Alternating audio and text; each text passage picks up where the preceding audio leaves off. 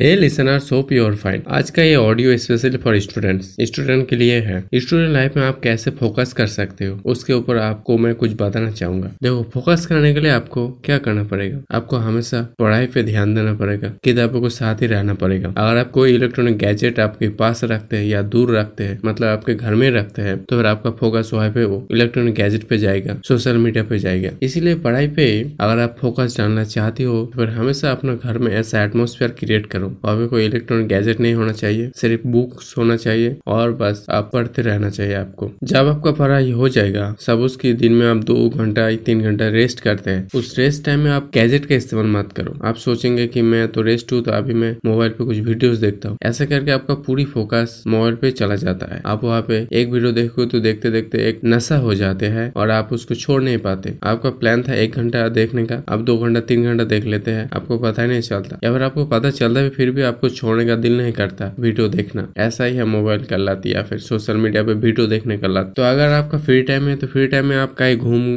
के आइए एक घंटा या फिर कहीं पे बैठ के रेस्ट कीजिए। लेकिन गैजेट का इस्तेमाल मत करो। गैजेट इस्तेमाल करोगे तो फिर वो आपको नुकसान देगा। ये बात पक्की है। आपका एटेंशन आपका सारे कॉन्सेंट्रेशन सब कुछ छीन लेगा। उसके बाद आप एक अच्छा स्लीप लो। रात में अच्छे से स्लीप लो ताकि जब आप पढ़े आपका फोकस हो पाए। अच्छा स्लीप लो अच्छा खाना खाओ और बस पढ़ाई करते रहो कंटिन्यूसली अगर आप ऐसा ही करेंगे हर एक सब्जेक्ट आप अच्छे से पढ़ो जो सब्जेक्ट आपको अच्छा लगता है दे, दे। अच्छे से पढ़ो जो बुरा लगता है या अच्छा नहीं लगता उसको भी समझो। किसी के हेल्प से समझो टीचर के हेल्प से समझो। लेकिन समझो। आप रट्टा मारने की कोशिश मत करो जो भी पढ़ेंगे सब्जेक्ट को आप अच्छी तरीके से, हर एक टॉपिक को आप समझेंगे, समझ समझ के अच्छी तरीके से आप खुद ही लिखेंगे वो सारे आंसर ऐसा करेंगे तो दो फ़ायदा होगा। एक तो आपका अच्छा खासा नॉलेज हो जाएगा और आपका एग्ज़ाम में रिज़ल्ट भी अच्छा होगा। बहुत सारे स्टूडेंट रट्टा मारना चाहते हैं, वो सिर्फ़ मेमोराइज कर लेते हैं, लेकिन ये गलत बात है। आप मेमोराइज मत करो। आप अच्छे से समझो चीज़ों को और उसके बाद एग्ज़ाम में लिखने की कोशिश मत करो। तो ऐसा अगर आप करेंगे तो आपका स्टूडेंट लाइफ में आप टाइम को अच्छे तरीके से यूज़ कर पाएँगे और आपको ये फ्यूचर में भी मदद करेगा। तो आज के लिए बस इतने ही कल हम फिर मिलेंगे थैंक यू